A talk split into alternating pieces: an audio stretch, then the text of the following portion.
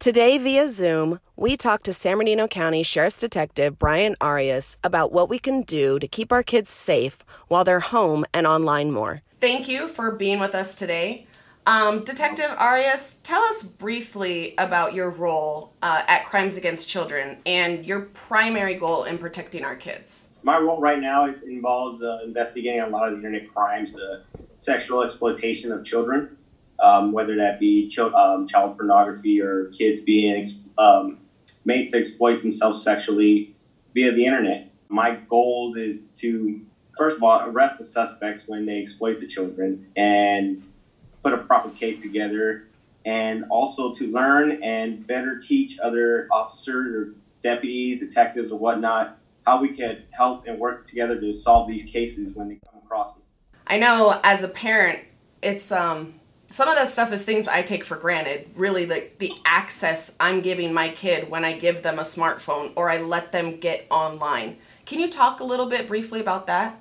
We should be monitoring more of what they're doing. Um, when we give them those phones or smartphones, any kind of devices, there's endless applications they could download to their devices where there's really um, they are kind of they're policed by the people that make them, but at the same time, no one's policing the people that are using them. So your child could be talking to a grown adult who's acting as a child, or vice versa. Children acting as adult, they have access to your children now. Because we always protect our kids when we go to the streets or out and about. We you know you know stay away from strangers, but when you open up that social media world or just having an electronic device, they're pretty much open in, to anything. And that's kind of the irony right now. I mean, we're all kind of at home, so we feel like our kids are physically with us.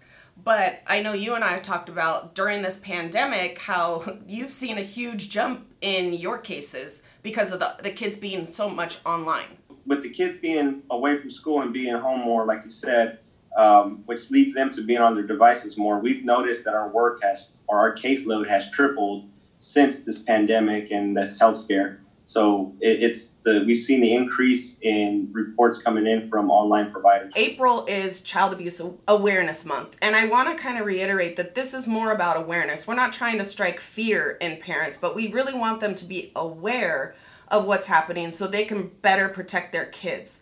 Can you give them some resources or tools or tips on how to do that? If uh, a parent comes across something where it could be that they found out that their child was, um, you know, exploited online, or if someone's trying to entice their children via video games, like for example, um, trying to get them to send pictures or videos for exchange for, you know, currency online or you know anything of that na- nature, and they could call the National Center for Missing and Exploited Children, report that, and then they'll help you uh, take steps to locate the subjects that are doing that to the children or if someone's photo gets put online and they want to remove, they could help them remove those photos. Um, that's one outlet. The other one is just get familiar with the applications that your children are downloading. I suggest that if you're able to view what your child is doing on their phone, whether your phone program, I think that's a good tool to have to see what they're doing, what they're searching for, who they're talking, or who they're sending videos and pictures to. So I know earlier you kind of mentioned this trading for game currency for photos.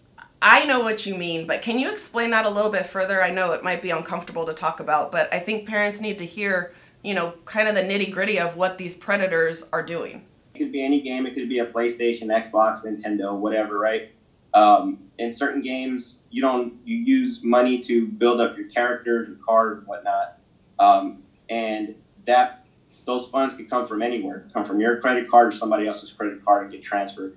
So people would use that to have children, you know, send photos, videos, or whatnot in exchange for that online currency because they're so embedded in that game that they want to do whatever it takes to get that. And I'm glad that you bring that up, the communicating with kids, because we're at home now, a lot of us. Well, not right. you, a first responder, not your wife, who's also a nurse. So again, thank you for your service. Um, but most of us are are at home. So this is a good time to start those conversations with our kids.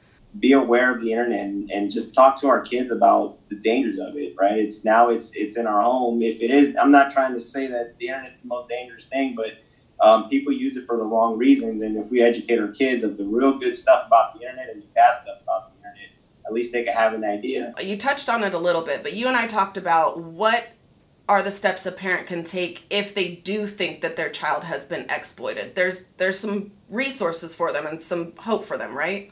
Just reporting any crime, call your local law enforcement agency and, and report it. Um, you know, and let them know, you know, the facts of the case. You know, but then there's also steps. So, um, and like I said, the National Center for Missing Exploited Children. Um, it's a it's an organization that helps you know with missing and exploited children. So if you go on their website, there's um, links for parents, and there's also training.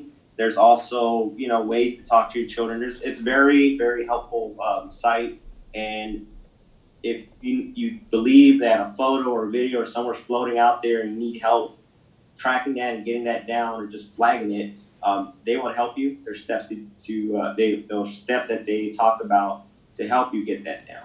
Well, we appreciate the work that you're doing to keep our kids safe, and I really appreciate you being the guinea pig for this virtual first virtual CBON demand. Thank you so much for your time.